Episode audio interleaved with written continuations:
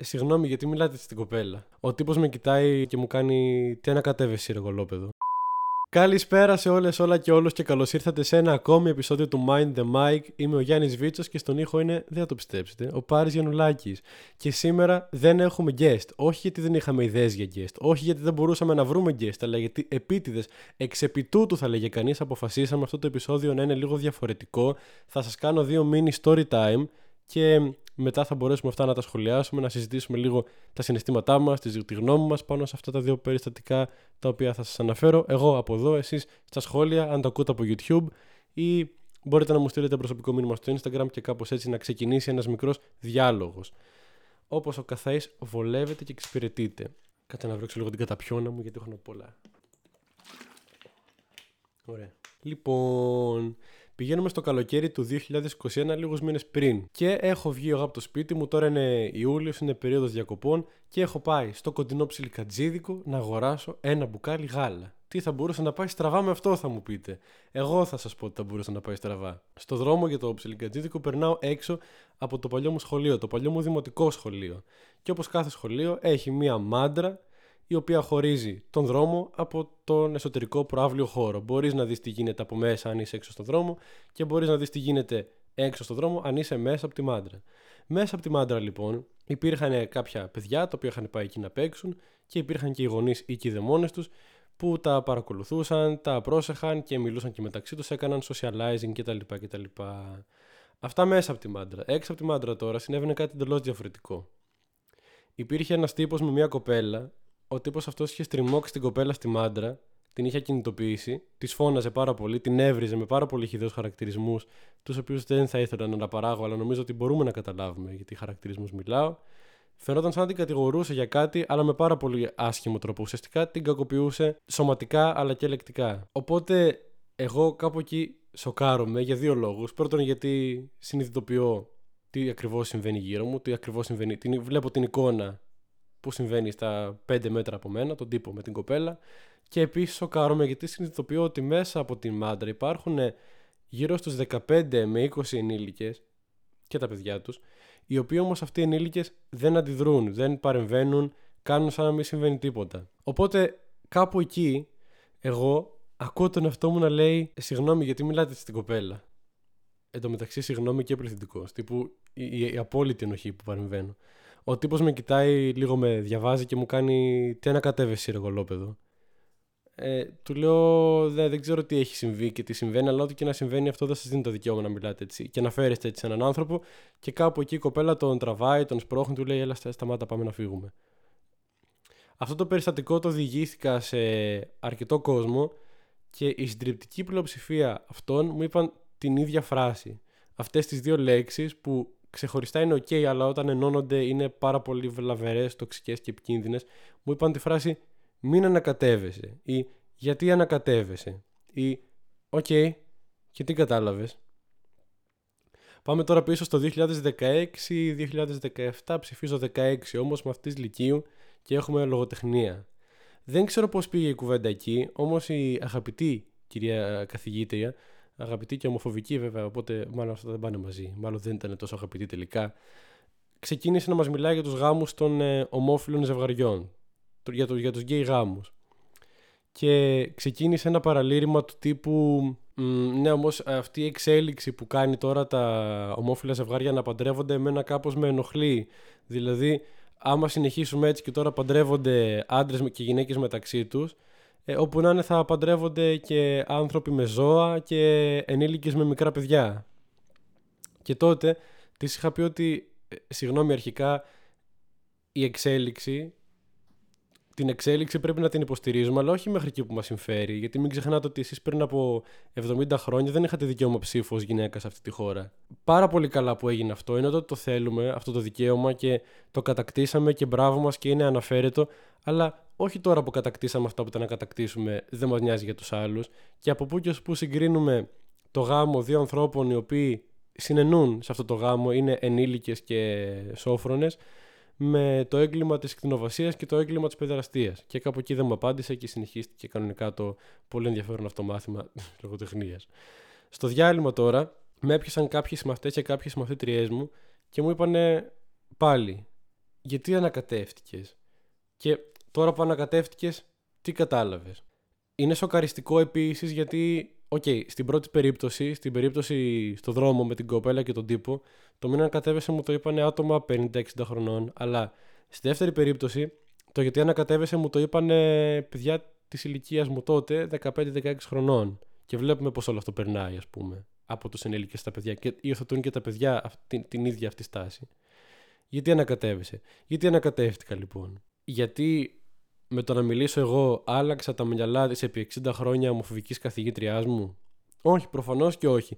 Δεν μίλησα για να κάνω την ομοφοβική μη ομοφοβική.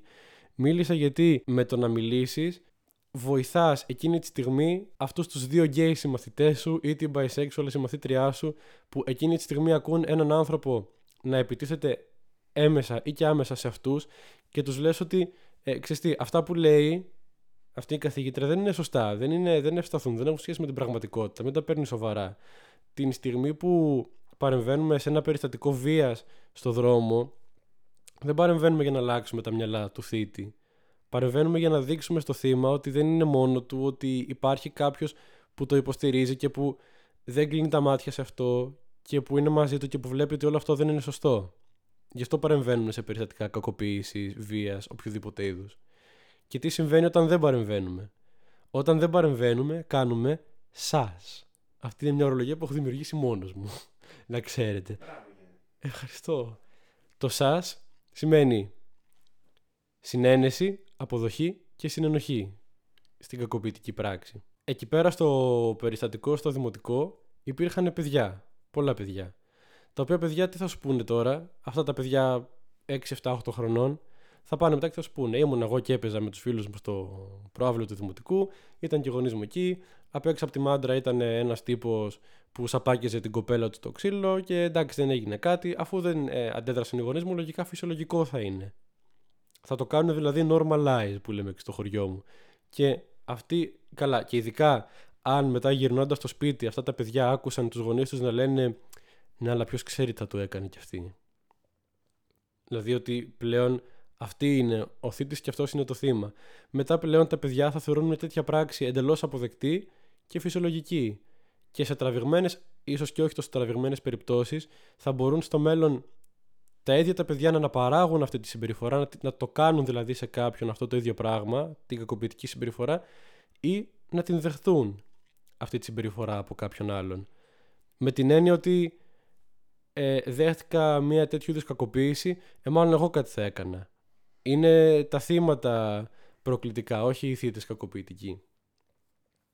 Οπότε λοιπόν αυτά, όταν δεν παρεμβαίνουμε, έχουμε την τάση να κάνουμε focus σε λάθος πράγματα, να βλέπουμε το δέντρο και να χάνουμε το δάσος και να κάνουμε τον θήτη θύμα και το θύμα θήτη. Επειδή αυτή την ατάκα που σας είπα την άκουσα, όταν διηγήθηκα αυτό το περιστατικό σε άτομα, μου είπανε εντάξει αυτός της φέρθηκε έτσι, αλλά ποιος ξέρει αυτή τι το έκανε. Σαν το ότι του έκανε κάτι αυτή να δίνει δικαίωμα σε αυτό να της φέρεται έτσι ε, πριν από ένα χρόνο που είχαμε το ξέσπασμα του κινήματος MeToo, αντί πάρα πολλοί άνθρωποι να εστιάσουν στο ότι κάποιοι άνθρωποι κακοποίησαν, βίασαν ή οτιδήποτε τις κοπέλες, πολλοί βγήκαν και είπανε καλά. Και αυτή τώρα το θυμήθηκε και βγήκε και το είπε. Αγνοήσαμε την κακοποίηση και μείναμε σε μια λεπτομέρεια τη λεπτομέρεια όλη λεπτομέρεια. Αντίστοιχα, πριν από κάποιο διάστημα, είχε γίνει ένα περιστατικό που είχε βγει στη δημοσιότητα με τη Μέρη Συνατσάκη, η οποία Συνατσάκη ήταν, περπατούσε στο δρόμο και αντιλήφθηκε ότι ένας τύπος έβγαζε βίντεο τα οπίστια της, αν δεν κάνω λάθος, ή κάποιο private party σε πάση περιπτώσει. Και πήγε να δει αν όντως συνέβαινε αυτό και συνειδητοποίησε ότι αυτός ο τύπος όχι μόνο είχε βγάλει βίντεο εκείνη, αλλά τώρα έβγαζε και μια άλλη, μια δεύτερη κοπέλα. Οπότε πήγε και του είπε: Σας παρακαλώ, δείξτε μου το κινητό σας για να βεβαιωθώ ότι έχετε σβήσει το βίντεο στο οποίο είναι το σώμα μου, να βεβαιωθώ ότι έχει σβηστεί. Και αυτό σχολιάστηκε από διάφορες εκπομπές. Ε, σε μία από αυτές, δημοσιογ... ένας δημοσιογράφος, ο Κώστας Τσουρός, ήταν έξαλλος με τη Μέρη Συνατσάκη και ήταν σε φάση, καλά, η Σνατσάκη γιατί πήγε και πήρε το κινητό του τύπου για να το κοιτάξει. την αστυνομία κινητών. Αντί να σχολιάσουμε ότι α, τον αλήτη πάει και βγάζει βίντεο τα σώματα των άλλων χωρίς το ξέρουν, επικεντρωθήκαμε στο γιατί η Σνατσάκη κοίταξε το βίντεο και ζήτησε να διαγραφεί στο οποίο ήταν εκείνη μέσα. Πάλι κάναμε focus αλλού. Πάλι είδαμε το δέντρο και χάσαμε το δάσος και πάλι κάναμε τον θήτη θύμα και το θύμα θήτη. Και επίσης έχουμε τάση να κρυβόμαστε πίσω από δικαιολογίες.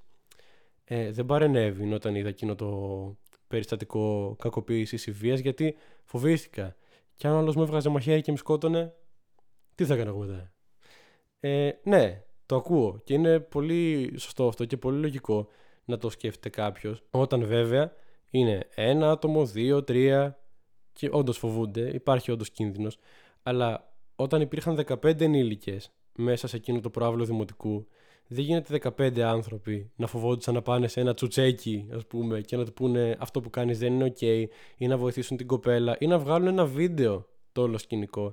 Γιατί γενικά τα σνομπάρουμε τα βίντεο και λέμε ότι καλά, αυτός αντί να πάει να βοηθήσει, έβγαζε βίντεο. Τα βίντεο στην πραγματικότητα βοηθάνε γιατί αύριο μεθαύριο θα είναι αποδεικτικά στοιχεία που θα παραδοθούν στις αρχές για να. Ποια είναι αυτή η λέξη; Για να αποδείξουν την αθωότητα της κοπέλας και την ενοχή του θύματος ή του εν προκειμένου θήτη και του εν προκειμένου θύματος, ανάλογα με την κάθε περίπτωση. Να γίνει όμως κάτι. Να πάνε δηλαδή αυτοί οι άνθρωποι, στη συγκεκριμένη περίπτωση, να βοηθήσουν την κοπέλα και μετά να πιάσουν τα παιδιά τους που το έχουν δει όλο αυτό και να τα βάλουν κάτω και να τους εξηγήσουν ότι αυτό που είδες αυτή τη στιγμή είναι μια συμπεριφορά η οποία είναι απαράδεκτη και καθόλου αποδεκτή, ώστε να γίνει το βίωμα, ας πούμε, πλήρες. Να είναι ότι και είδα αυτό, ο τύπος φερόταν έτσι στην κοπέλα και οι γονείς μου πήγανε και του είπαν ότι αυτό δεν ήταν σωστό, και μετά με πιάσανε και μου το εξηγήσανε για να πάρει και μορφή, ας πούμε, οπτική και μορφή ακουστική. Είναι ένα πολύ μέσο, θα έλεγα. Θα έλεγα, θα έλεγα. Ένα πολύ μέσο. Δεν ξέρω αν αυτό κάνει σωστό, αλλά. Α, και βασικά ναι, αυτό δεν θέλω να περάσει εντύπωση ότι εγώ είμαι ο σούπερ τέλειος και ο σούπερ θαραλέος που μίλησε στην καθηγήτρια και στον τρελό. Γιατί προφανώς και εγώ έχω βρεθεί, έχω υπάρξει μάρτυρας σε περιστατικά κακοποίησης, ε, λεκτικής βασικά, και δεν μίλησα. Ήτανε δύο. Το ένα ήταν περιστατικό ρατσισμού ξενοφοβίας, ήμουνα στο λεωφορείο και πήγε μια κοπέλα από κάποια άλλη χώρα να καθίσει σε μια ήδη άδεια θέση και μια τρελή γριά της έλεγε Άντε, σήκω από εδώ πέρα μωρή σαν καφιόρα και έρχεσαι και κάθεσαι και στις θέσεις μας και μας παίρνεις και τις δουλειές και μας παίρνεις και τους γκόμενους και γενικά την έκανες σκουπίδι μέσα στο λεωφορείο.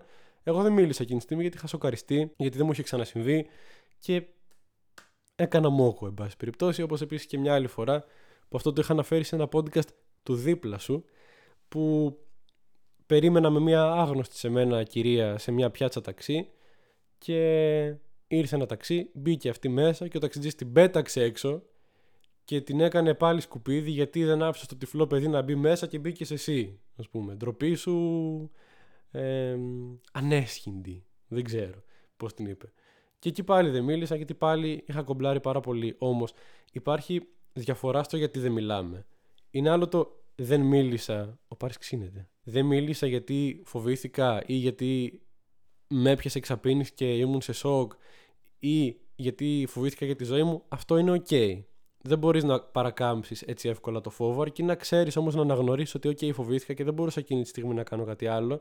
Όμως ότι την επόμενη φορά θα επέμβω, θα μπω μπροστά, θα βοηθήσω, ας πούμε, το θύμα. Είναι άλλο αυτό και είναι άλλο να πεις ότι ε, δεν, δεν παρενέβη γιατί εντάξει, μωρέ, και τι θα κατάφερνε, ας πούμε, ή και εντάξει, μωρέ, μάλλον το θύμα θα φταίει τελικά. Ή εντάξει, έχω να πάω γρήγορα σπίτι γιατί ξεκινάει όπου να είναι ο σασμός και πρέπει να τον δώσω στην τηλεόραση, να μην το χάσω. Ή με περιμένουν οι φίλοι μου να παίξουμε LOL. Που εντωμεταξύ το LOL, το παιχνίδι, εγώ μέχρι πριν από πάρα πολύ λίγο καιρό νόμιζα ότι σημαίνει laugh out loud. Και μου σφασί, γιατί έχουν ονομασία έτσι παιχνίδι; Δεν είχα συνειδητοποιήσει ότι είναι το League of Legends, που απλώς λέγεται και LOL για συντομία. Και νόμιζα ότι είναι δύο διαφορετικά παιχνίδια. Άσχετο με το θέμα, μας λέει. I was today years old when I found out. Anyway. Οπότε αυτό. Δεν θέλω να περάσω ότι εγώ με θεωρώ τόσο υπεργαμάτο. Έχει τύχει και εγώ να μην μιλήσω σε δύο περιπτώσεις. Απλώς είναι καλό να γνωρίζουμε ότι αυτό δεν ήταν σωστό και να αναγνωρίζουμε ότι αν είχαμε μιλήσει τα πράγματα θα ήταν καλύτερα. Αυτό δεν έχω κάποιο συμπέρασμα. Βασικά, νομίζω το συμπέρασμα όλων αυτών είναι ότι είναι καλό να κάνουμε πράγματα που μας βγάζουν από τη ζώνη ασφαλείας μας και είναι καλό να κάνουμε πράγματα που φοβόμαστε να τα κάνουμε. Γιατί όταν κάνουμε κάτι που φοβόμαστε να κάνουμε, ξανακατακτούμε μια ξεχασμένη μας δύναμη, θα πω εγώ. Όσο φιλοσοφικό και αν ακούγεται, πιστεύω ότι έχει μια βάση. Επειδή πραγματικά μπορούμε να κάνουμε πράγματα που φοβόμαστε, αρκεί να τα κάνουμε. Μας κάνει πάρα πολύ απλό. Αυτό δεν έχω να πω κάτι άλλο. Μιλάω μόνος μου πάρα πολύ ώρα. και είναι άβολο. Το καημένο. Οπότε θα το αφήσω σε εσάς. Μπορείτε, όπως είπα και στην αρχή, να μας πείτε τις σκέψεις σας στα σχόλια, αν το ακούτε από YouTube, ή μπορείτε να μου στείλετε ένα μήνυμα στο Instagram να μου πείτε τις σκέψεις σας. Στο Instagram θα με βρείτε ως Vitsosjohn, V-I-T-S-O-S J-O-H-N, χωρίς κατοπαύλες, τελείες κτλ. κτλ Όπως το ακούτε. Οπότε σας περιμένω και εκεί. Σας περιμένουμε όμως και την επόμενη εβδομάδα, στο επόμενο επεισόδιο, που θα έχει καλεσμένο ή καλεσμένη ή καλεσμένο.